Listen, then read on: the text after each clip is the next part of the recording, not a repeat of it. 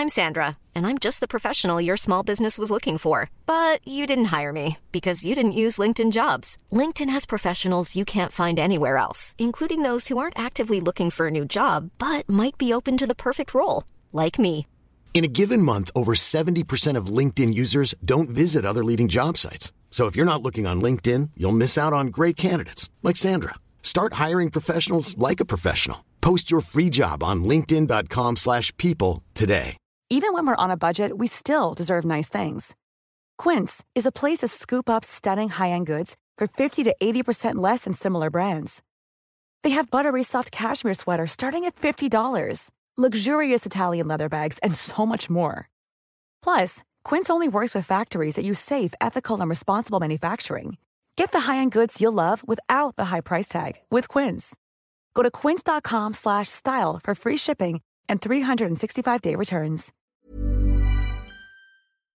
Vi är sponsrade av Länsförsäkringar. Det är vi. Eh, jag har ju ett eh, problem i livet och det är ju att jag eh, rent ekonomiskt är något av en fuck-up. Jag både tjänar för lite pengar och jag gör av med för mycket pengar. Och det finns ingen framförhållning, det finns inget sparande till mig själv, det finns ingen pensionsgrej som har så många eh, som lyssnar skulle sätta eh, kaffet i, i vrångstrupen. Eh, när de förstår Ja, de gör det nu. Ja, när de förstår hur illa ställt det faktiskt är. Däremot så har jag lovat mig själv att jag ska inte låta den här ekonomiska fuck-uppigheten, som jag kallar den, föras över på mina barn. Eh, this ends now, har jag sagt. Och drag, dragit ett streck i eh, marken Bra. med kolkrita. Eh, tatuerat in ett streck har jag gjort. Eh, och därför så sparar jag till barnen varje månad. Och vi har ett system, jag och Li, att Li sätter in pengar på ett konto varje månad och jag sätter in pengar på ett annat konto varje månad. Livet är föränderligt, löften bryts, men Länsförsäkringar finns där för alltid och kan hjälpa till, då bland annat med Barnspar. Eh, vi tackar Länsförsäkringar för att ni hjälper Nisse och andra att hålla sina löften. Och eh, glöm då inte att Länsförsäkringar kan alltså hjälpa dig med bank, pension och försäkring. Tack så mycket! Men hon känner nog likadant så det är bra. Okej vi börjar om igen. Men det var en jättefin presentation. Jag kände att jag bara wow, jag har aldrig fått en så påläst presentation. Men vi kör igen. Ja. Eh,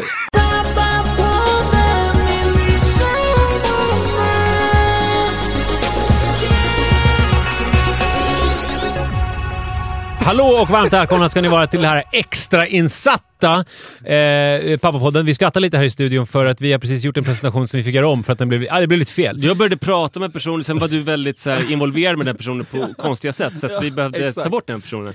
Det är också roligt att du börjar prata om någon som vi inte har presenterat ännu. Det blir eftersom- spännande, man kan ju gissa nu, vem är det? Ja. Okej, ni- ni gissade fel. Det är Alexander Salzberger! Yes! Skådespelaren, författaren och eh, typ komikern och imitatören ja. och Dramatiker. ehm, Dramat- Ja, det, det är mycket. Det, jag, jag, förortstuggaren. Ja, exakt. Ja, men jag tänker att eh, det står ju på min Wikipedia-sida, där står det typ så här, eh, fick jag höra häromdagen, det står typ en miljon olika grejer. Ja. bara, Men får jag säga några saker för att ringa Ja, in dig? ja. Så att det blir... Då, då säger jag, eh, nu eftersom vi har gjort den här presentationen redan, eh, så säger jag en sak så kommer du säga emot igen. Alexander. Då säger jag att du slog igenom brett Ja. eh, 2011 när du spelade Josef K i Processen på Backateatern i eh, Göteborg. En bejublad föreställning. Ja, jo, men Och nu ska du säga, ja fast redan Fast 2007. redan 2007 så måste jag säga att eh, jag gjorde någonting som fick mer eko, eh, så som jag upplever det med media och, och tidningar och så, det var att jag gjorde min första soloshow när jag var ja, men 21 år och hade hoppat av scenskolan så skrev jag och regisserade på Södra Teaterns stora scen Måsarna skrattar sig hesa. Eh, Jo, då jag började höra talas om det. För då fick Ja. du massa såna här cred-människor i ja, Stockholm brukar tyckte säga Alexander, Hanna, exakt, han är något. stan. Jag var märkte om du kom till någon som- klubb där man var så, Ja. så här, hände någonting obehagligt. Att folk som kanske hade stått och pratat Obehagligt med för dig? Ja, för mig. Ja, Ja, inte för De kanske Alexander. vände sig mot dig och eh, började prata med Ja. dig istället. Det är väldigt intressant för att man, man upplever, eller jag upplevde ju inte det så. Jag gick runt och kände mig supernervös. Så här, Mm. I'm on a scholarship, får jag vara med? Varför vill de där tuffa människorna ens prata med mig? Men det är väldigt intressant man, att du säger så. Men de tuffa människorna ville verkligen Ja, Men då, då har jag en teori. Då var det så här, 2007, om vi ser det här som en trestegsraket. 2007 fick du liksom cred-genombrottet. Jo men det Eh, kan man väl säga. 2011, då fick du liksom, vad ska man kalla sammanfatta det som? Leif Zahn-genombrottet. Alltså Ja, jo, men kultureliten exakt, tyckte att fan, han, är, han är någonting som Jo, vi ska hålla eh, ögonen på. Jag tror att det stämmer. Ja. Och nu är du väl, nästa genombrott kommer väl komma till, eh, ja, jag tänker mig snart, för nu ska du vara med, du har varit med i 30 grader i februari på TV, Ja, nu precis. ska du vara med i Maria Wern, Ja, såna här stora Krim, Jag har deckargrejer. gjort Arne Dahl också, jag tror jag Precis. hade 1,5 miljoner tittare. Där, där började man bli igenkända. Man, det märkte man, I Stockholm är ju alla liksom kända typ känns det som, så Ja. ingen bryr sig, i alla fall i innerstan. Eh, men i och för sig, i Dalen där jag bor, där, när jag flyttade dit för två år sedan, då var ju folk så här: ursäkta, är inte du eh, polis? Jag bara, va? va? Va? Nej alltså vi har sett det på TV, du är polis. Jag bara, Jaha, ja, ja, jag är skådis, ni har sett Arne Dahl? Ja exakt, exakt, exakt, du är bra polis alltså. Bara, "Okej, så." Då, så att de kan inte skilja... Nej de kunde inte skilja mellan fiktion och verklighet, det, sån det var här- fantastiskt tänker Så jag. får du bli lite nervösa nu. Som alla Ja. Rederiet skådespelare bara- alltid sa förr i tiden, att de inte kunde... Ja, men, men, det, men nu kommer du få det som jag kallar för Mia Skäring-genombrottet. Ja, Det, vill säga får få en och, en, halv, en och en halv, två, tre miljoner följare på Instagram, bli älskad av alla, hålla i olika såna här sitt på min veranda och prata Fast det eh, i då, det är TV. att, att så här, eh,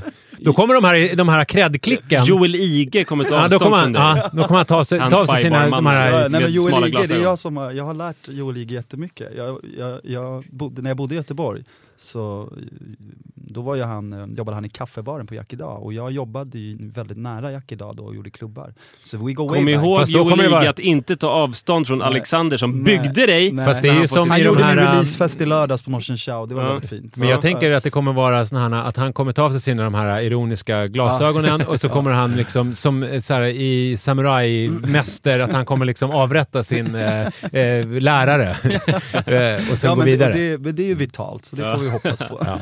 Men eh, du är med i Pappapodden, inte i Cred-podden eller Teaterpodden Nej. eller Mia Jag Skäringer-podden. Hon- nästan, jag blev väldigt generad, förlåt att jag avbryter, men eh, det var ju väldigt uh, fint. Ja, jag vill också, jag har mycket grejer. Lilla Fadji vill jag säga, där Ja, gjorde du många roliga Ja, karaktärer. just det, just det. Men sen Eh, måste vi ju säga att vi båda nu har läst, eller jag har lyssnat på och du Nisse har läst Kicktorskan. Precis. Din eh, roman med eh, starkt självbiografiska drag. Vad är det? Självbiografisk, en fiktiv självbiografi läste jag någonstans Ja men vi håller ju på och leker med det där, men vi kallade väl en, en fiktiv roman.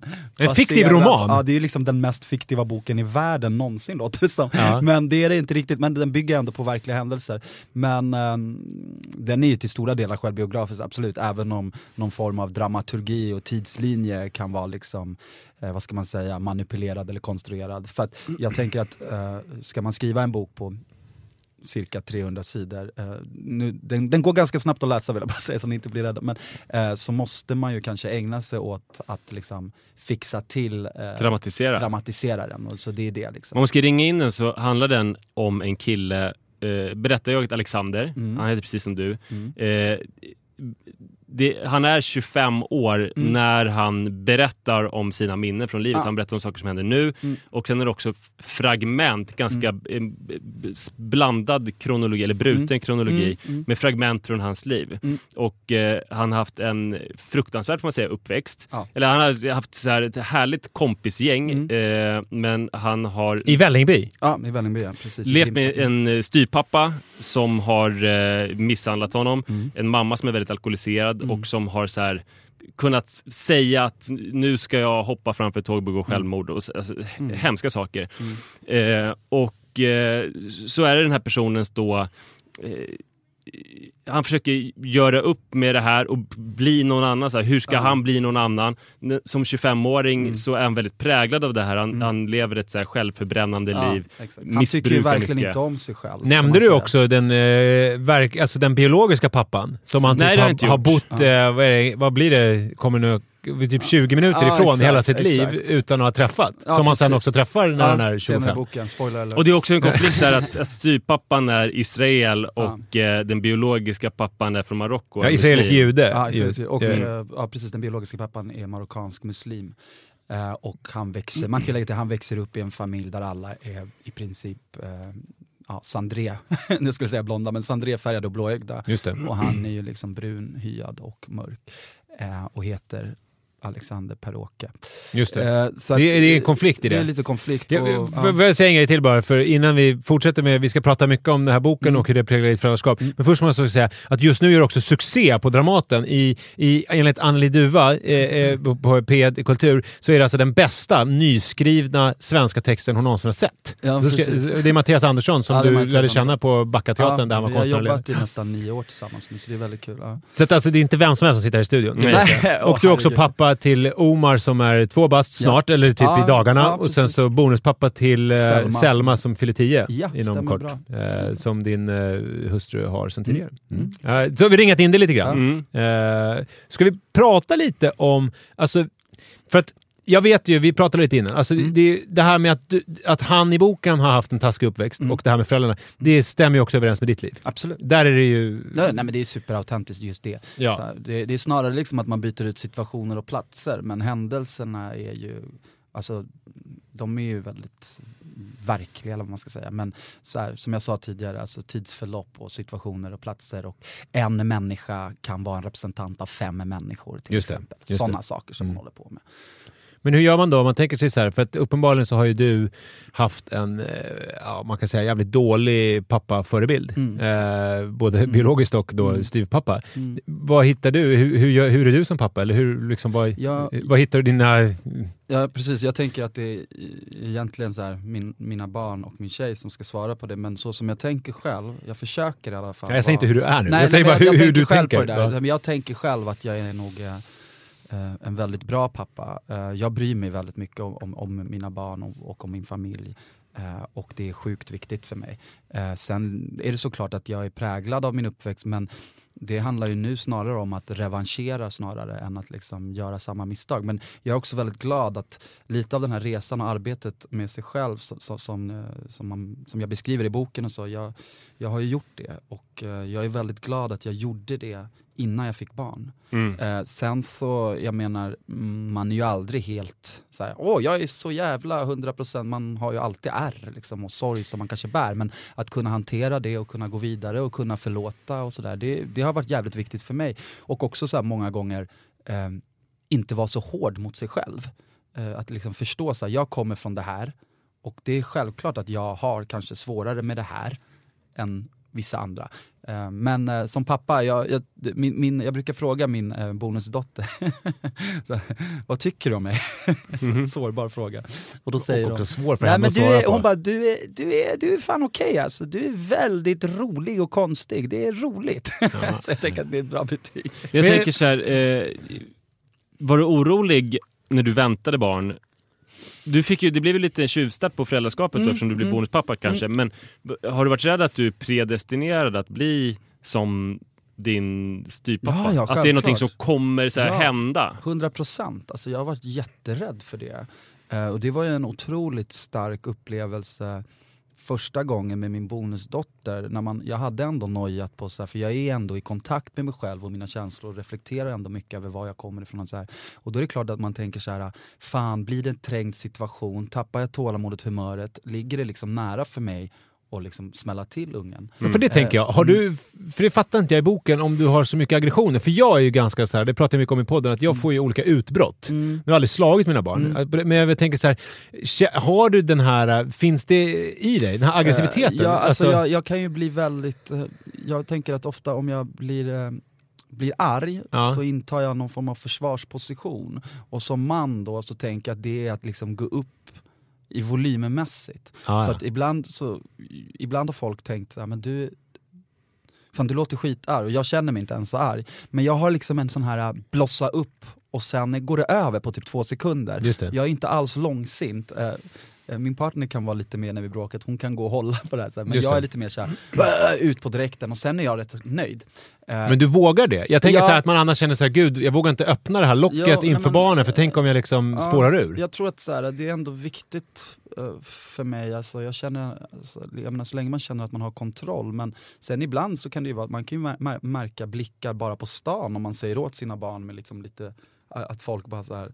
det går ju emot generaliserande nu men jag tror att det går emot den ganska så här, svenska bilden av hur vi pratar till barn. Och så här. Jag är så här, snarare att om de känner sig älskade och sedda så behöver man inte vara så jävla rädd för att liksom ibland att man tappar du vet att man blir arg eller så här, det är bara normalt. Ja, det, det, tanken på att liksom växa upp i ett hem där ingen visar känslor, det skrämmer mig nästan mer. Mm. Eh, men jag är också präglad av, som sagt, som ni säger, av, av min barndom. Men Ja, för din, För- alltså, om det stämmer som i boken så Ja. var det ju att det var inte bara örfilar utan Nej, det var ju nej. alltså, Ja, mycket ja. skall, att han Ja, skallade dig. skallad.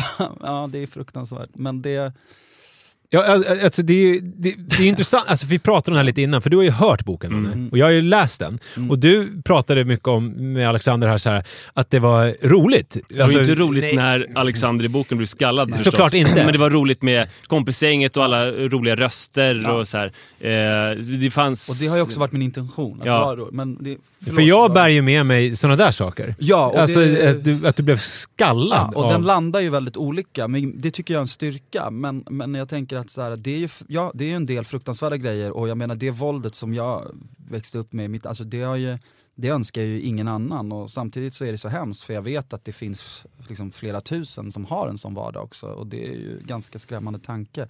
Ehm, men eh, jag har valt att se på det på så sätt att det är ju det här som jag är så ockuperad av, alltså bryta mönster.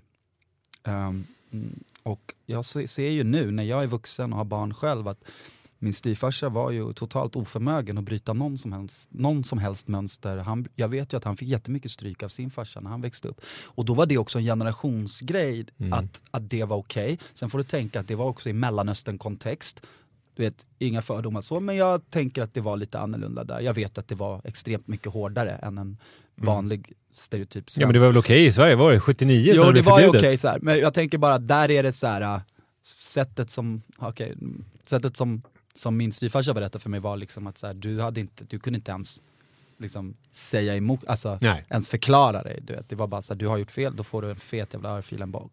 Mm. Men sen så, så ligger det ju massa andra saker att eh, jag tänker oftast det största sveket för mig, de här slagen och, och då övergrepp, de gjorde väl, det var ju jättehemskt när man är tio bast och så här, men eh, det som sårar mig mest i vuxen ålder är väl att han aldrig slog sin biologiska son och den grejen är väl nästan värre liksom. Ja just det, det skriver de i Mm, boken. och min älskade lillebror och vi är ju Mm. bästa vänner idag. Och så, så det, men vi, eh, han har ju också klippt eh, banden till sin familj, eller vår familj. Så vi är liksom lite ensamma. Men han har barn också och vi har våra liksom egna familj och klick. Och det är väldigt vackert. Men, men eh, alltså, har du några strategier som du tar till då? För, eh, eller för att inte föra det här? Ja, liksom, men jag, har inte, jag är inte så arg människa längre. Nej. Jag är ganska nöjd människa och, så här, och, och, och jag är väldigt tacksam. Eh, så jag känner att jag har inte riktigt dem, men sen ibland kan man ju få stresspåslag och bara jag orkar inte. Typ som jag skulle natta min son häromdagen och han är så jävla speedad. Mm. Och han är liksom stark som en oxe. Man bara, vad är det med den här ungen? Liksom? Han, kom ihåg att jag har sagt det, men man får lite så här, vad är, han är liksom onaturligt stark. Han gick ju när han var nio månader och klättrade. Det finns Youtube-klipp på så här bebisar som klättrar över två så här grindar. Mm. Det är han liksom. Man bara, hur är det möjligt?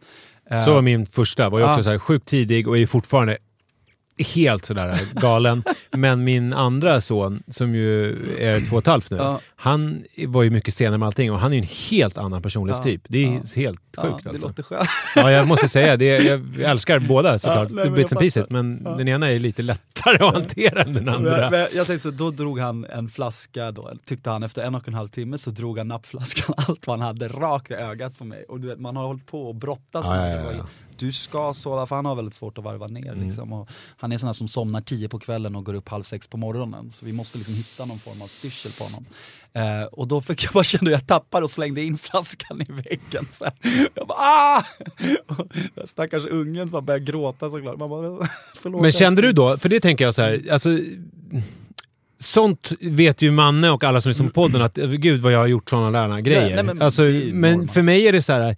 Jag tänker ju inte att det ska vara något annat. Tänker du då så här, oj shit vart är jag på väg? Eller tänker du så här, jag är i alla fall inte som min styvpappa? Ah, eh, nej men just då tänker jag inte så mycket utan jag tänker bara eh, typ oj, skrämde jag honom nu? Man får ju dåligt samvete, det tror jag alla kan skriva under på om man höjer rösten för mycket och så här. Samtidigt som jag bara, men fan han ska bara sova, det är ingenting. Men eh, jag tänker att det är andra situationer, för att återkoppla till Mannes fråga där i början, för att jag upplevde under graviditet, alltså det var intressant. Först, först hade vi det där med styvdottern där jag kände så här, första gången jag kände att jag blev otroligt arg på henne. Hon provocerade mig och testade mina gränser, vilket är normalt. Att jag liksom absolut inte hade någonting med det där att göra. Det där liksom att, att vet, utsätta ett barn för våld, det var ju en otroligt stark känsla. Mm. Och det blev nästan som en större symbol för massa saker. Det blev en så stark upplevelse, så här, fan jag är inte mina föräldrar. Jag hade fattat det liksom intellektuellt och så, men att liksom kunna förena det med en känsla, det var otroligt starkt. Ehm, och, men under graviditeten så blev jag sådär klassisk så livrädd efter typ tre månader tror jag när jag började fatta att jag skulle få barn. Men då handlade det inte om den prylen utan då handlade det om att jag fick någon otroligt stark hypokondri och kunde inte sova på nätterna. och hypokondri, alltså, Alltså, för alltså egen jag är sjuk, han, barnet är sjukt, barnet Ja. kommer dö, Disa är sjuk. Alltså, så här, och på riktigt, så här, inte bara lite allmän hypokondri utan jag var tvungen att liksom, söka hjälp och prata med någon.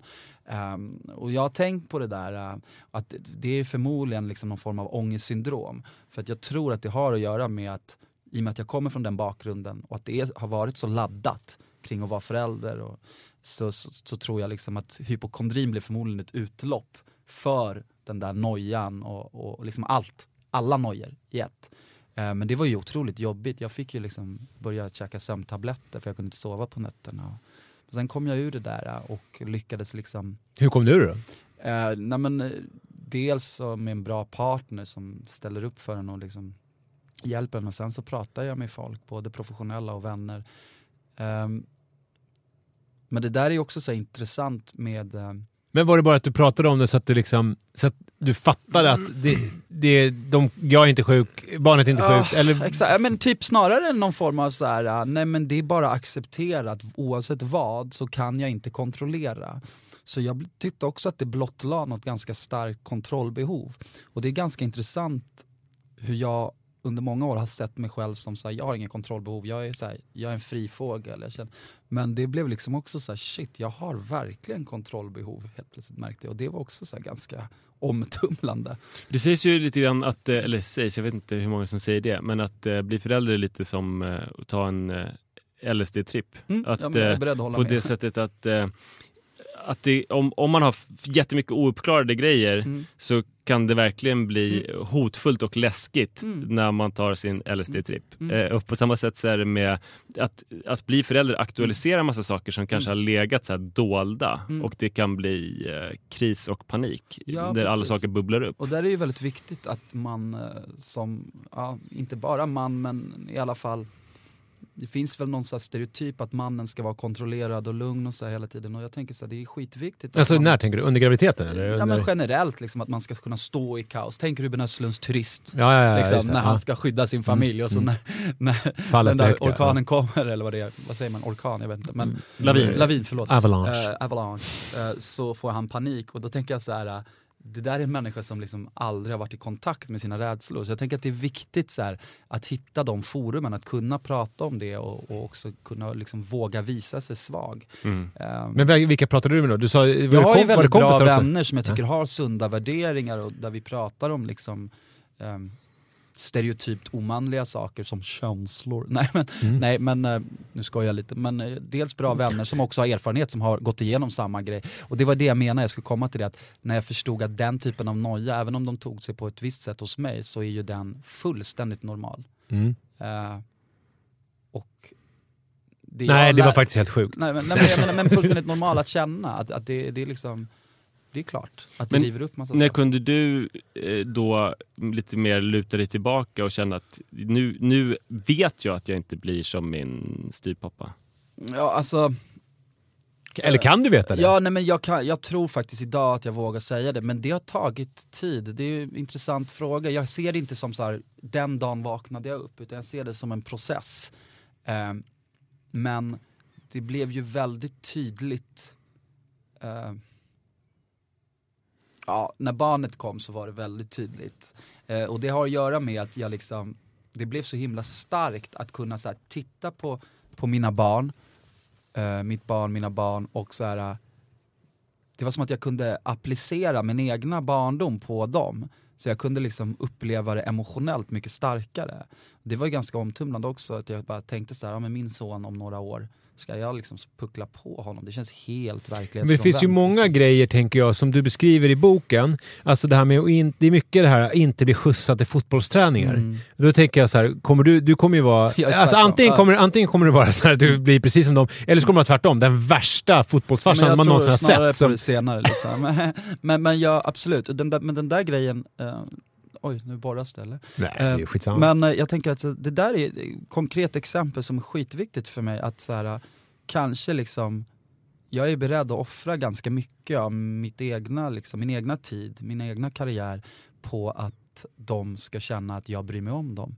Eh, sen så, så menar jag att eh, jag tycker inte att man ska liksom, avstå någon form av självförverkligande. Man måste hitta en balans i det där. Det vet ju vi alla alltså man jobbar med media och kultur, man jobbar fri. Alltså det är ju så lite märkliga tider. Men jag är ändå beredd att, och liksom offra för att de ska känna det. Men det är nog för att det är verkligen viktigt för mig. Liksom, att men jag, på vilket sätt? eh, jag vill att de ska känna närvaro, att, vi, att jag bryr mig. Jag Men tänk så här, ja. tänk att du får det här, eh, hypotetiskt då, du, det är det här Mm. Mia Skäringer-kändisen som vi Mm. pratade om inledningsvis, och du Mm. får den här erbjudandet om den här amerikanska grejen. Mm. Du ska vara borta i tre månader Mm. och hit och dit. Hur, hur, hur tänker du då? För jag tänker ofta, och det brukar jag och Manne prata om, att det är så här, fan vi jobbar ganska lite, vi har det ganska bra. Men i mitt fall så är det så här, det är ju inte som att jag så ofta tackar nej till så jättemycket grejer, utan Nej. så här, det, det är lagom i mitt liv just nu. Men vad skulle hända om man utsätts för lite liksom påfrestning? Så här, fan, en miljon, gör det här, en miljon, gör det här. Så helt plötsligt så, förstår du vad jag menar? Tänker du så? Ja, det För har- du är ju på väg mot ja, dit. Ja, absolut. Eh, det Om man varit- ska se det, rent det har varit statistiskt. på tapeten. Det var nära att jag fick en jättestor tv-serie med inspelning typ så här, jag tror det var åtta månader, i allt från Köpenhamn till Jordanien. Men nu blev det inte så, det var skönt. Men då stod vi ju inför, det var verkligen som att jag hade fått rollen. Mm. Eh, och då, då stod vi inför det dilemmat. Och- Men där tror jag, eftersom min tjej är skådespelerska också, så fattar ju hon den grejen. Så att, men för oss har det nog alltid varit så här, vi tar med oss barnen. Ja, ja. Eh, och det, det gjorde vi när vi spelade in, eh, hon var ju med i 30 grader i februari också, vi spelade Mm. ett par där då. då. Eh, och då var vi ju borta i 13 veckor och då hade vi inte fått Omar ännu men vi hade Selma och då fick hon gå svensk skola där och så fick vi leva liksom vardagsliv där. Eh, och det känns ju så här fantastiskt eh, Mm. om man kan göra det. Men eh, jag tänker ofta så här, kommer man upp i de budgeterna Mm. som liksom inspelning utomlands, så då brukar det inte vara något problem. Nej. Eh, men Men är det så här att du kommer aktivt söka dig dit? Alltså gå på massa sådana, jag vet inte hur det funkar nu för tiden när, när varenda svensk skådis Ja. söker sig västerut. Ja. Alltså åka till Los Angeles och gå på olika castings eller kommer det så här, dyker det upp något så dyker det upp något? Ja, jag är nog lite mer åt senare håll. Alltså jag har ju liksom samma agentur som många av de liksom, eh, kändaste Hollywood-svenskarna i, och jag får ju erbjudanden om provfilmningar för internationella produktioner. Jag har dock liksom, mina drömmar har aldrig varit där borta på något sätt. Jag har liksom drömt mer om att skriva en roman, skriva en pjäs, regissera, spela i bra pjäser och sen så är jag ju, jag är 32 Uh, och jag, så jag känner fortfarande ingen stress. Jag har jobbat snart i 12 år professionellt och verkligen kunnat så här, förkovra mig. Men självklart är det väl alltid kul att uppleva nya saker. Men för mig att så här, åka till USA och bara göra bara för sakens skull och vara med i något skitdåligt. Det är ju en ganska stor apparat att ta med barnen så man vill väl hellre känna då att det är någonting bra och viktigt. Sen är det ju så att någonting dåligt kan leda till någonting bra, jada jada. Men det där får man ju diskutera. Men jag har ju skämtat om det där att här, jag sa till min tjej, jag bara, men du ska se, snart kommer jag få så här sexiga talibanroller i Hollywood. Mm. Eh, eftersom jag har arabiskt utseende då. Och mycket riktigt så har det börjat nu komma börjar- ja, liksom. här. förstår, Men förstår. där är problemet att jag inte kan arabiska. Ja, just det. men eh, de pratar väl ofta inte arabiska. Nej, de det är pratar som någon så här sån här- English Arabic. Ja, precis. Ja, det, ja. Den kan du sätta. Det skulle du fixa bra. Ja. Det är som så här tysk, eh, tysk nazister var förr. Ja. Men jag tänkte på en annan grej, det är det här med missbruket Mm. som dina eh, styvföräldrar, eller styvpappa Mm. och mamma sysslade med att de krökade. Och du skriver i boken att du har sysslat med droger och alkohol och sådär. Mm. Eh, Hur, hur var det för strategi för att inte liksom föra det vidare? Eller, för det Eh, tänker jag, Det är det, jätteviktigt. finns ju en risk. Ja, och jag, jag. där har Det är ju... ganska tungt knarkande som beskrivs. Verkligen. Ja, absolut. Och ehm, det var ju det. Och det var ju det innan jag kom in, det här är ganska tycker jag, intressant, det var ju det innan, det var ju nästan mer innan jag kom in i kultursfären. Ja. Eh, så jag kommer liksom från en sån förortsmiljö där jag liksom ja, men jag skriver väl det att jag rökte min första spliff när jag var 11. Ja, precis. Det är ganska tidigt. Liksom. Ja, och, och det är helt sjukt att tänka att ens egna barn skulle göra det nu. Men, men eh, Ja, det, är ju, det är ju Selma de två, Ja, ett nej, år. men exakt, i Mm. Dalens centrum. Mm. Ja, det känns, fan vad jobbigt, det känns nästan lite trovärdigt. Hemskt. Eh, nej, Nej, Dalen är. Dalen gentrifierat. Det är mer och mer Det är, så, Det är lugnt. Det är lugnt. Mm. Eh, men ehm, Lite internt Stockholm där, Ja, för ni får väl googla men Dalen. man undrar ju om, ja, om det gör så mycket ändå. Enskededalen. Ja, precis. Men hur som helst, eh, ja, jag har jobbat jättemycket med det eh, själv. Alltså, jag tänker, du Manne, du dricker inte alkohol. Eh, jag har ju varit inne på det spåret, att, alltså droger har lämnat jag för väldigt länge sedan faktiskt. Eh, men sen har jag ju liksom verkligen de senaste fem, ja men säg åt, sju, åtta åren verkligen fått se över min alkoholkonsumtion.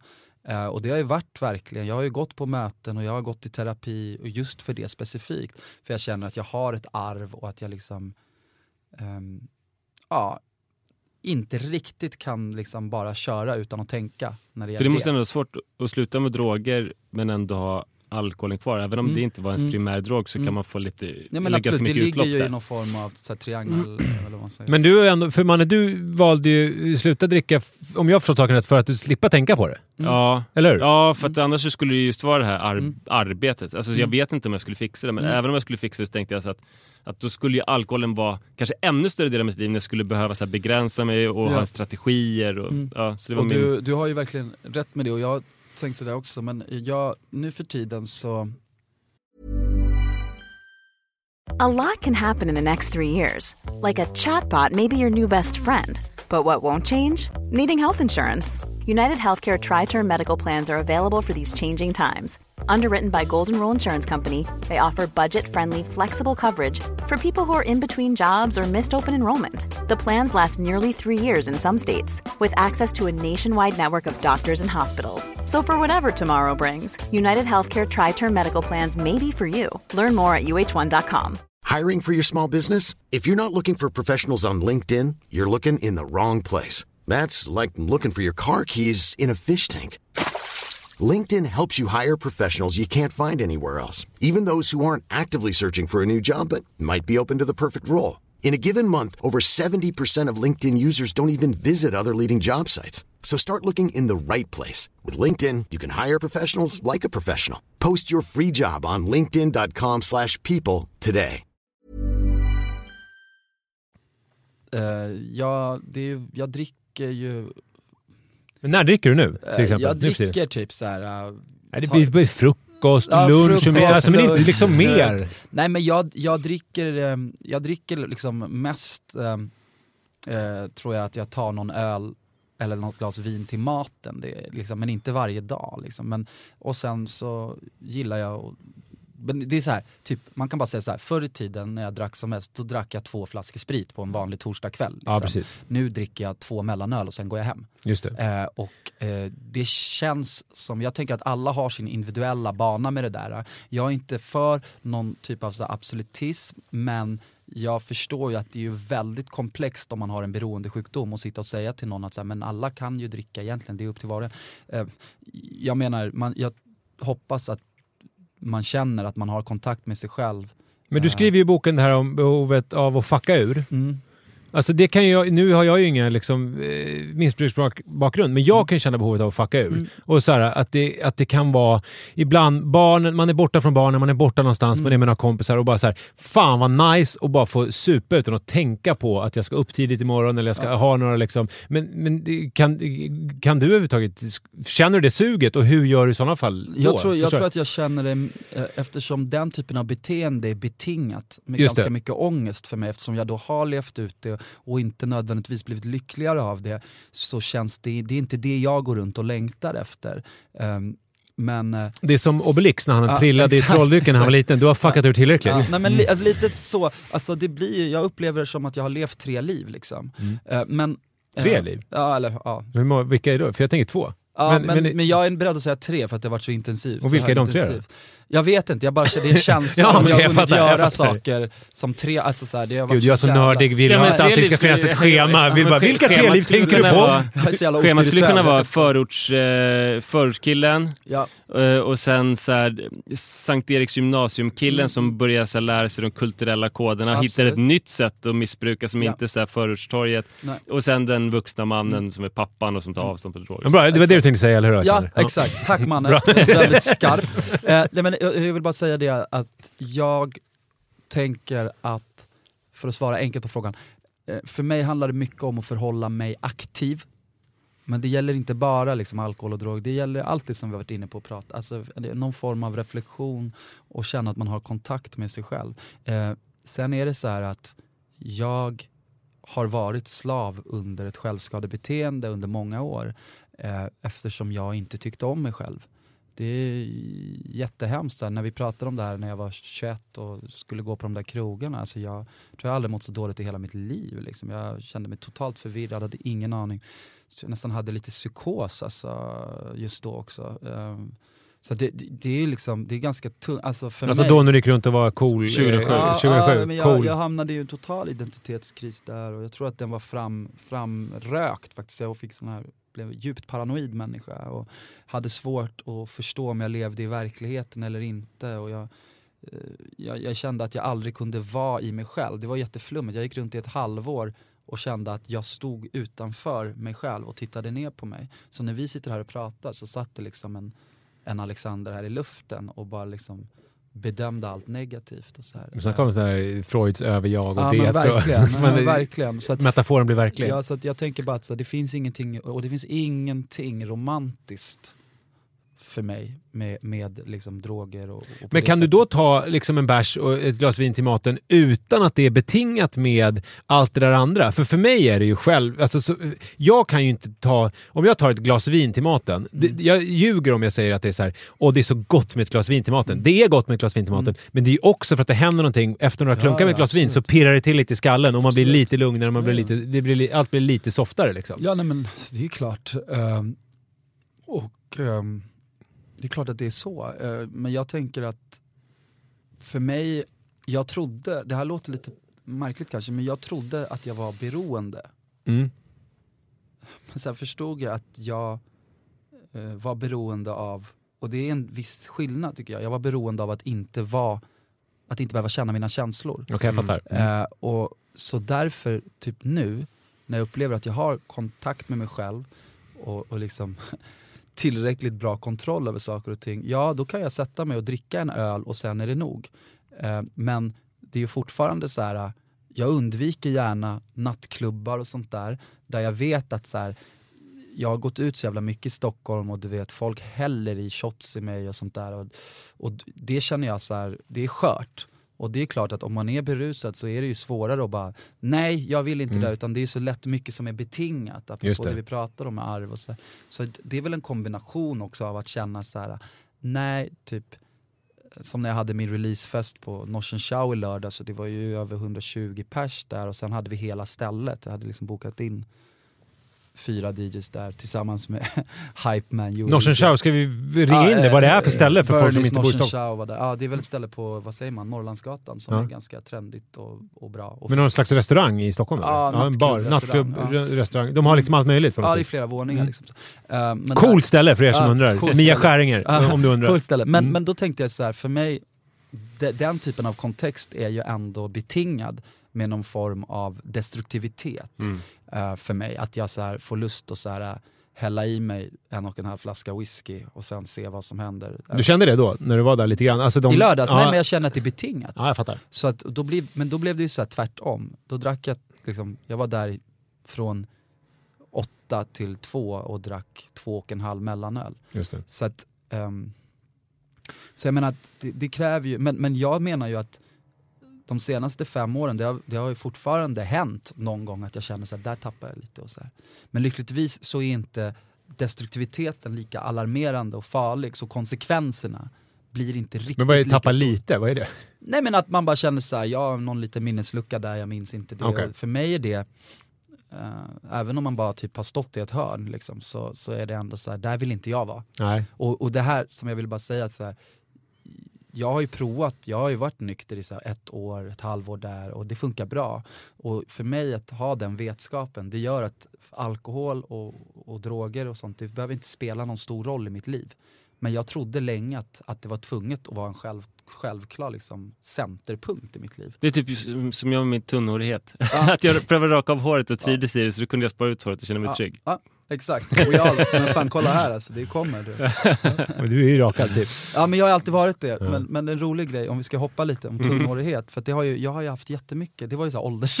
jag bara shit, helt plötsligt började jag få flikar så. Ja. Men det var så roligt för jag hade en kompis, det kom en anekdot här. Eh, Jag hade en kompis som, vi är barndomskompisar och eh, han jobbar som mäklare, han är inte skådis men han är väldigt framgångsrik mäklare och du Barndomskompis från orten? Ja, precis. Vällingby-kille. Ja, precis, Är det. Vällingby på riktigt? Eller Ja, är det bara i ja, boken? Nej, men det är Vällingby på Ja, riktigt. Eh, och eh, han är halvmarockan också, halvsvensk. Så pratade lite, han bara hur går det med familjen, är det bra? Jag bara jo fan det, det går bra du vet. Så kollar jag mig i spegeln samtidigt så jag bara fan du vet brorsan jag börjar tappa håret alltså. Han bara jag också. Vet. Men det är som det är, vet. vi har nordafrikansk hårväxt. Det är bara embracea brorsan, det är bara embracea. Och jag hade så här, en dag innan ringt till någon så här white clinic i Danderyd. Och jag bara vad kostar det att göra hårimplant? De bara ja, men det kommer kosta 150 000 för dig Jag kollade bara. också upp det. Ja, du känner till det. Och sen, ehm, så jag bara, ah, fan vilken ångest, det är väl inte värt det. Och sen så kommer min kompis och säger så här, det är bara embracea. Och känner så här, fan vad skönt. Så det var en vändpunkt för mig. Det är bara det att en vecka senare ser jag den där jäveln på Instagram i Istanbul. Och jag fattar ju på direkten vad det betyder, för Istanbul is the shit. Och göra billiga och bra Ah. hårtransplantationer. Så jag ringer upp, jag bara “tjena brorsan, är du i Istanbul?” Han bara “ja ah, precis”. Jag bara “vad gör du i Istanbul då?” Nej du vet, jag fick också så här en tankeställare.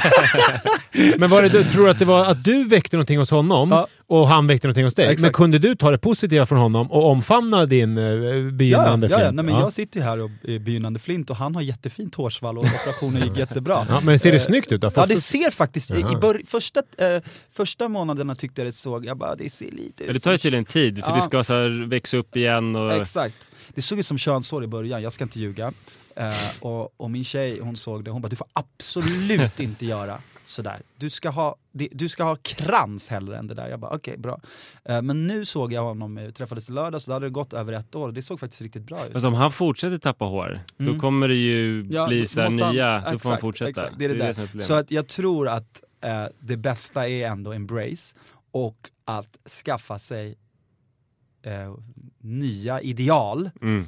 Om man inte har det. Om man tänker att Nils du är jättelånghårig och fin och så här, Mm. men jag tror att det är också Jag sparar ju hår för alla er flintisar. Ja, exakt, det känns ändå så här. Nej men det är det, jag, för jag tror att så här, jag har inte, apropå så här, jag har inte, jag, jag liksom tänkte inte på det. Jag Men har du några positiva förebilder då? Alltså eh, flintförebilder? Ja, alltså, Sean Connery? Sean, är han flint? Ja, han, men han visade ju, han hade ju ofta peruk och så, men han hade ju en... Eller Ja, har men nu har jag, det här har jag ju suttit och googlat på för att boosta eh, Mm. själv. Nu, nu är det som att det står still bara för att Han... Eh, Men vadå, kör. vad fan heter Snygg han den, den eh, snygga rakade mannen i... Eh, Det här är skarpt. Vad sa du? I, House of Cards. Som Ja, ser så här, stor ja, mun, det. väldigt så här, köttigt ansikte. Eh, Just det. det finns några. Men jag tänkte fråga, eh, i boken så är det en, Mm. en obehaglig scen när eh, Alexander Mm. och hans kompisgäng ser en man som är väldigt provocerande. Han Ja. är i 45-årsåldern och ser Mm. bara så här väldigt lyckad ut. Eh, så att det blir misshandel av honom. För Yes. att det, det här kompisgänget då står inte ut med att han ser så liksom, lyckad ut. Ja. Det som de vill kanske bli, eller ha, men inte har haft och kanske inte kommer Ja, bli. alltså det där är ju en här klassisk eh, ungdoms... Den scenen är ju någon form av klassisk så här, eh, ungdoms... Eller klassisk, men eh, det handlar ju om att de har ju, man, man kanske ska nämna att de har ju varit på en villa, försökt komma in på en villafest och blivit nekade då. då. Och det är som att Så här var det ju, att eh, Alexander i boken Ah. var ju bjuden eh, av en tjej som han var kär i och som var kär i honom. Ja. Och, och hon hade uttryckligen sagt så här, men kom bara du, ta inte med Mm. några kompisar. Nej. Och eh, det var väl Alexander i bokens intention, men sen har han träffat sina polare på torget och Ja. så, jag ska på fest. Ja. eh, Och, och tagit med de där 15 Ja. grabbarna. För att han var, det var liksom ett hot om att bli misshandlad redan Ja, där i centrum precis. för att eh, liksom göra en sån grej. Så ni förstår, normerna var, det var inte så högt i tak liksom, i det gänget. Det som jag funderar på med den där scenen, det är att nu är ju du, du är yngre, du är 32, Mm. men du är den där lyckade Jag pappan. vet. Du, eh, har eh, barn, du Mm. är en bra pappa, Mm. du har en ordnad bostadssituation, du har stora viktiga jobb Mm. och framgång. Mm. Du kör omkring en svart, otroligt snygg XC60 med så här, in, inte vilka fälgar som helst utan de fetaste fälgarna såklart. Ja. Eh, men ändå stilfullt. Eh, Det är också inte så roligt här att det är, det är liksom lite ortad Volvo. Ja, alltså det är ändå så här, det, det, det, Ja, ja, det är- väl Det är värsta- blandningen i dig då? Värsta arabburken. Men då tänker jag så här att eh, nu är ju du den här provocerande mannen Mm. för olika ungdomsgäng som antingen önskar att de hade haft dig Mm. som pappa eller önskar att de skulle bli dig men känner så här vi, vi, vi hade inte Mm. honom som pappa och vi kommer kanske inte bli den pappan heller. Så hur skänker man tröst? Nu hoppas jag att de inte börjar misshandla dig då. Men hur kan du skänka tröst till sådana personer? Jag jobbar ju väldigt mycket med faktiskt eh, uppsökande verksamhet, till exempel med min monologversion av Kicktorsken som eh, ja, hade premiär på Backa men som också har spelats på Dramaten under många år. Så här. Där gör jag ofta sådana gig att jag, typ senast för något halvår sedan så åkte jag ut, jag tänker så här, det måste finnas någon poetisk rättvisa. Eh, jag är ganska ockuperad av att tänka så här, Eh, dels känna tacksamhet för att jag lever någon form av kulturellt medelklassliv med alla dessa privilegier. Eh, och sen eh, känna liksom tacksamhet inför typ svenska samhället så här, på något sätt. Eh, att jag ändå kunde utan varken föräldrar eller ekonomiska förutsättningar ändå hamna där jag gjorde. Sen så spelar ju det stor roll såklart att jag kanske är den jag är. Och så här, men eh, det har varit väldigt intressant att åka ut till, men jag var så här Östberga, Rågsved, den typen av förorter och spela på deras ungdomsgårdar en fredag. Bara ställer mig rakt upp och ner och spelar och man ser så här 50 snubbar i typ 16-årsåldern som bara ser stenhårda ut i början och bara vad fan är det här för jävla fikus som står här? Och sen så typ en timme senare så sitter de och gråter och så här. Och typ kallar den för förebild. Men gör de det då? Ja, de gör Mm. det. Och jag, jag tänker att så här, mitt sätt att betala tillbaka det är att jag är, jag är ofta ute i, i, i- förorten och försöker verkligen, jag är också besatt av kontraster. Så jag blir ju nästan eh, liksom upphetsad tanken på att så här, kunna göra så här, Österberga ungdomsgård, 20 stycken snubbar som aldrig sett teater och sen stå på liksom, Dramatens lilla scen och få kritikerkåren att göra vågen. Liksom. Men Det är ju någonting med det som jag tycker är intressant. Ehm, men jag menar, för att svara på frågan också, att jag lever ganska mycket för att försöka embracea alla delar av mig själv. Mm. Det ligger ju som ett tema i boken att han också är väldigt besatt av att bli någon annan. Om jag bara blev den här så kommer det här inom mig försvinna. Och det tror jag är en ganska vanlig tanke när man framförallt växer upp i tonåren. Och så här. Men på något sätt så skulle jag säga att när jag lyckades omfamna alla delar av mig själv så blev det ju också lättare att kanske vara en förebild för andra. Och så här. Men jag har ganska stor fanbase av många unga, och, unga män och tjejer från förorten. Och det blir ett bra sätt att inte så bara leva i din då lyckade bubbla Nej. utan att fortsätta vara bland de som behöver dig. Eh, Sista där på den här frågan, för det är intressant. Eh, Jag gjorde då som någon sista så här bokslut, kallar det det, så åkte jag ut. Då hade jag turnerat i fem år och vunnit priser och fått hyllningar och bokkontrakt och pengar från SFI för att skriva filmmanus på den och så här. Då, då, då bestämde jag mig för nu åker jag ut till Vällingby. Där, liksom, Där du kommer ifrån där jag kommer Mm. ifrån, Mm. där människor jag Där skrivit Olof om- Palme även Ja, eh, bodde. där människor jag skrivit om eh, bor. Mina föräldrar som jag inte har någon kontakt med bor fem minuter från teatern. Kristoffer Triumf bodde där innan han skilde sig, som har ja, värvet. Ja just det, Mm. han bodde där, det var ju Mm. väldigt intressant. Eh, och spelade där. Och det var ju otroligt laddat. Därför att det var flummigt, för att det var så här, helt plötsligt så kom jag tillbaka till min gamla liksom, ort. Mm. Och det var så stora affischer på mig själv. Just Då infann sig en genans. Mm. Svensk hedlig jante tror jag faktiskt. Jag är ju ändå halvdalslänning. Nej men jag tror det är så här, eh, någon väldigt stark genans och så här, shit vad är det här för något? Ska jag stå här? Vem är jag och göra det? Men lyckligtvis så gick det väldigt bra och folk blev väldigt drabbade och berörda och kände väldigt så här hopp. Eh, så det har varit grejen med kicktorsken. Eh, det är ju en av man, mos, massa grejer som jag gör. Men det finns ju verkligen något terapeutiskt i det arbetet, att förstå dået, förstå nuet, linka samman. Det ja, det är liksom, där har kicktorsken Om någon kommer fram till dig efter föreställningen då, en 15-åring som Mm. berättar att eh, jag eh, blir misshandlad av min styvpappa, Mm, det har min hänt, mamma dricker och det finns ingen ömhet mellan oss. Mm. Eh, alltså som berättar liksom, som lever i det livet som du levde. Mm. Vad, kan man ge några tips till en sån person? Ja, alltså, man kan ju vidta åtgärder och be om så här, kan jag få ditt nummer, kan vi hålla kontakten, jag kan hjälpa dig. Alltså att den personen ska fråga dig det? Eller ska du Nej, säga jag det till frågar ja, ja. alltså, så här, Mm. liksom, om du vill ha hjälp av mig.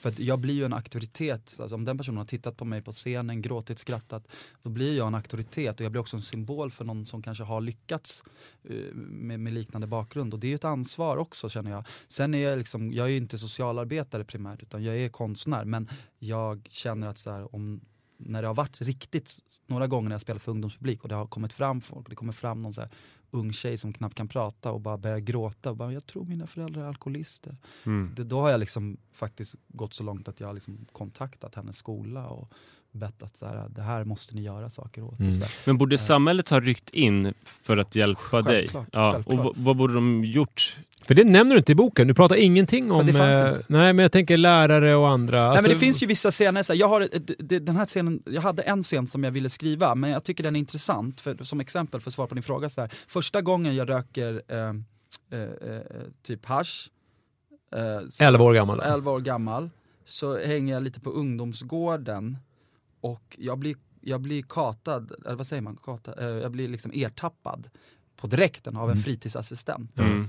Och han frågar mig så här, äh, kom in på mitt rum, jag är så jävla bäng och flummig du vet, och bara, har garvnoja också till råga på allt. Mhm. Ehm, och han bara, vem, eh, vem fick du rökat ifrån? Och då hade, jag, då hade de här liksom äldre grabbarna sagt här, du vet om du säger till någon vem du har fått röka ifrån så kommer vi slå sönder dig. Och då hade ju de rökt ner mig. Det vill säga första gången jag rökte var 11 år, rökte i så Jamaican style, du puffar tre stycken, Ja, låter dem ligga kvar, Mm. passar runt jointen ett varv, sen när den kommer tillbaka andas du ut. Så jag var ju råfläng liksom. Och då så sa... Och gick till gården då? Ja, och gick till gården. Och då så, precis, skitsmart. Eh, och då så sa den här ledaren, eh, om du säger vilka det är så kommer jag inte kontakta dina föräldrar. Ja, smart Mm. taktik. Eh, och då så sa jag vilka det var och så fick jag asmycket stryk av de här killarna. Eh, men jag har tänkt på det i efterhand, så här, ja, det var ju så här, någon, form, han bara, någon form av förtroende då, Ja. men sen känns det ju som ett så här, en 11-åring som är råbäng, jag tror Ja, ja, inte nej. riktigt man ska freestyla då. Jag hade, om mitt barn hade varit råbäng på ungdomsgården i Dalen så hade jag gärna sett att de hade ringt mig, så hade Ja. jag fått lösa Inte det. någon egen Men- informell deal. Nej, så att jag menar, där, så att det finns ju så här, uh, gråzoner och så här, men just det där också, så här, jag var otroligt skicklig på att så här, klara mig från att torska på grejer och så. Mm. Så SOS blev inte inkopplad i vår familj förrän jag hade flyttat hemifrån. Alltså. Och då, det var min lillebror som fick bära hela den grejen. Och vi har pratat mycket om det där, för han råljög ju för SOS. För de hade ju, det var någon gång när morsan hade tisdag, jag har ju en lilla syster också och hon hon har varit ensam hemma för att den ena styvfarsan hade däckat för att han var packad. Och morsan hade däckat i någon buske utanför på gården och fått åka till, eh, vad heter det, fylle, fylle, fylle, Ja, fylle- Fyllecell, eller vad säger man? och det här hade SOS fått reda på av någon anledning, hade väl gjort någon orosanmälning och då hade de ringt upp min brorsa då som var, vad kan han vara, 16-15 och han hade ju så blånekat. Vi har absolut inga problem. Nej. Och, så här, och, och jag menar att det går ju uppenbarligen att hålla liksom. Men sen så tror jag att det viktiga, för jag pratade med, med en gammal lärare om det här i vuxen ålder. Jag sa så här, men kände du, märkte du inte att det var knas hemma hos mig? Han bara, han bara det var jävligt svårt. Mm. Därför att jag försökte parera det som hände i skolan. Hemmet blev, det blev för mycket. För att det var så jävla liksom, dålig skolmiljö. Att bara hålla en hel klass där större delen av barnen hade liknande hemsituation som jag. Mm. Alltså man fattar ju, det krävs ju resurser. Men sen också som fritidsledaren, det är klart man borde berätta, för, man tänker så här, i välfungerande familj, då ska man berätta för föräldrar, jag vill Mm. Ja. veta mina barn Ja. röker på. Men att ringa till någon som kanske skallar sitt barn Exakt. då. Ja men jag menar ju det, och det låg väl en sån tanke att så här, shit han kommer nog bli ännu mer skadad om, om liksom jag berättar för hans föräldrar och så. Men eh, mm, jag tänker att det är ganska komplexa saker, men jag tänker att det är så här, eh, det fanns ju vuxna som ställde upp för mig, det måste jag säga, som skjutsade mig till fotbollsträningarna, som jag kunde prata med. Men ja, det låter märkligt, men jag var nog inte medveten om hur jag levde mitt liv. Alltså, jag var inte medveten om min uppväxt när jag var i den. Det, det kom första gången när jag träffade min första flickvän som var liksom uppvuxen, uppvuxen på Södermalm, gått Södra Latin. Och jag tog med henne ut till min familj och hon bara helvete, Mm. vad är det här för något? Hon liksom började gråta. Mm. Ehm, och då började jag liksom öppna på det där locket, men då var jag 20 bast. Typ 19-20, ja. Vi, vi skulle behöva runda av lite grann. Ja. Och jag tänkte vi skulle avsluta med några eh, bara klassiska korta snabbfrågor. Mm. Eh, och jag tänkte, Mannen vad säger du? Ska vi fokusera på det här, som, den här debatten som rasar just nu? Eh, dos and don'ts vid eh, eh, hämtning på Ja. eh, förskola.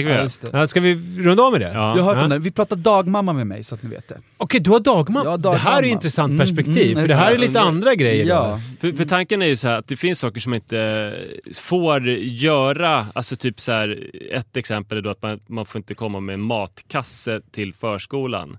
Ah, varför Eh, inte då? Nej men för att... Han vet, eh, du vet inte ens om Nej, det här. nej, nej, det är jag- intressant. nej, Då måste vi för- förklara det för dig oskriven Ja, först. nej, men det är så det är som är så här, konflikten att man, f- det är ju extremt subventionerat. Eh, så att eh, förskolan då bara till för att ta hand om barnen medan man är på jobbet eller transporterar sig till och från Exakt. jobbet.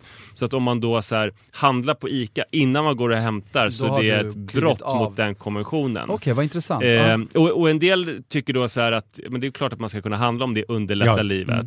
Eh, och en del eh, tycker så här, fan, Mm. så där kan du inte göra riktigt. Mannan har inte tagit ställning, för det är, inte, det är inte hans grej. Utan han är lite å ena sidan och å andra sidan. Förutom i sin blogg, då är han väldigt kategorisk. Ja. Men just i det här fallet så Ja, det. det, Jag det är förstår. han lite å ena sidan och andra sidan. Mm. Men, men jag tycker att det är okej att göra, men jag har samtidigt väldigt svårt att komma med kassen. Men vad blir Ja. kortfrågan då? Kortfrågan blir, hur gör du? Ja, men alltså, jag, Hos dagmamma? jag skiter i. Ja, du skiter i, ja, ja. Hon är ju underbar, och, men det, det som är grejen med dagmamma är ju att hon har tre barn.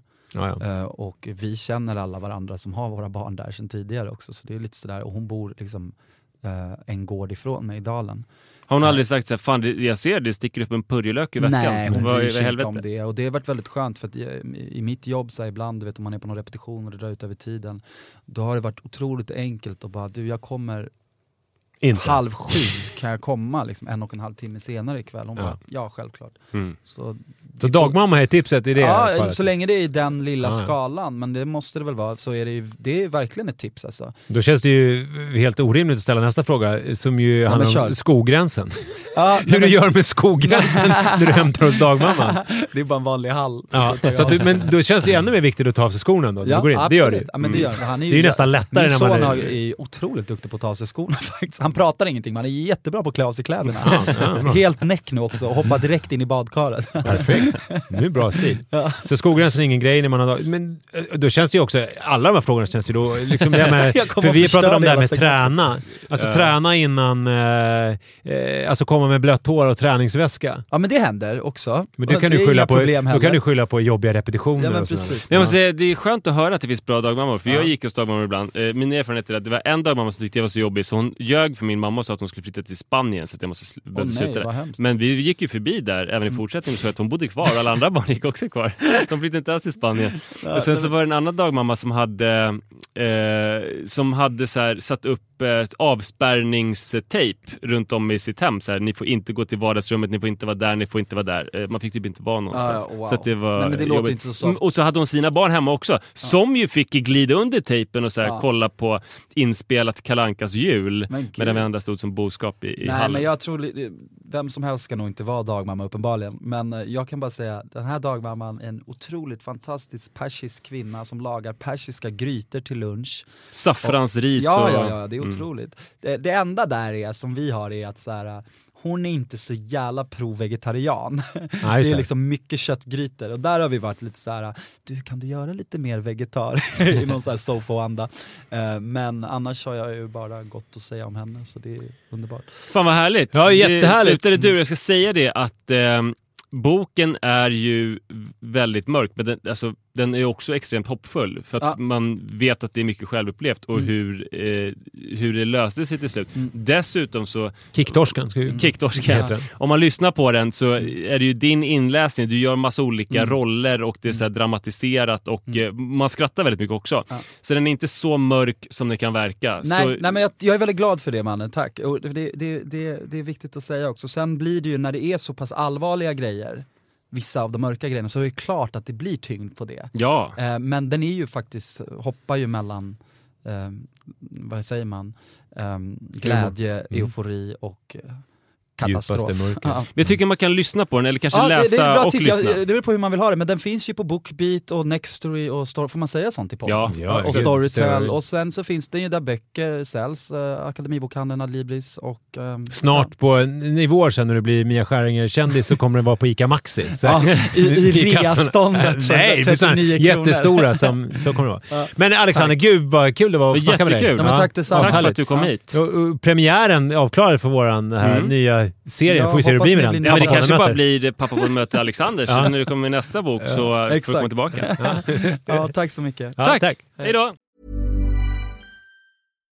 Hi, I'm Daniel, founder of Pretty Litter. Cats and cat owners deserve better than any old fashioned litter. That's why I teamed up with scientists and veterinarians to create Pretty Litter. Its innovative crystal formula has superior odor control and weighs up to 80% less than clay litter.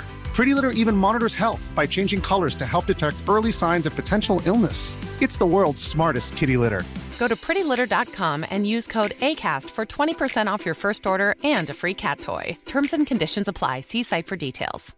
Imagine the softest sheets you've ever felt. Now imagine them getting even softer over time. That's what you'll feel with Bowl and Branch's organic cotton sheets. In a recent customer survey, 96% replied that Bowl and Branch sheets get softer with every wash. Start getting your best night's sleep in these sheets that get softer and softer for years to come. Try their sheets with a 30-night guarantee. Plus, get 15% off your first order at bowlandbranch.com. Code BUTTERY. Exclusions apply. See site for details.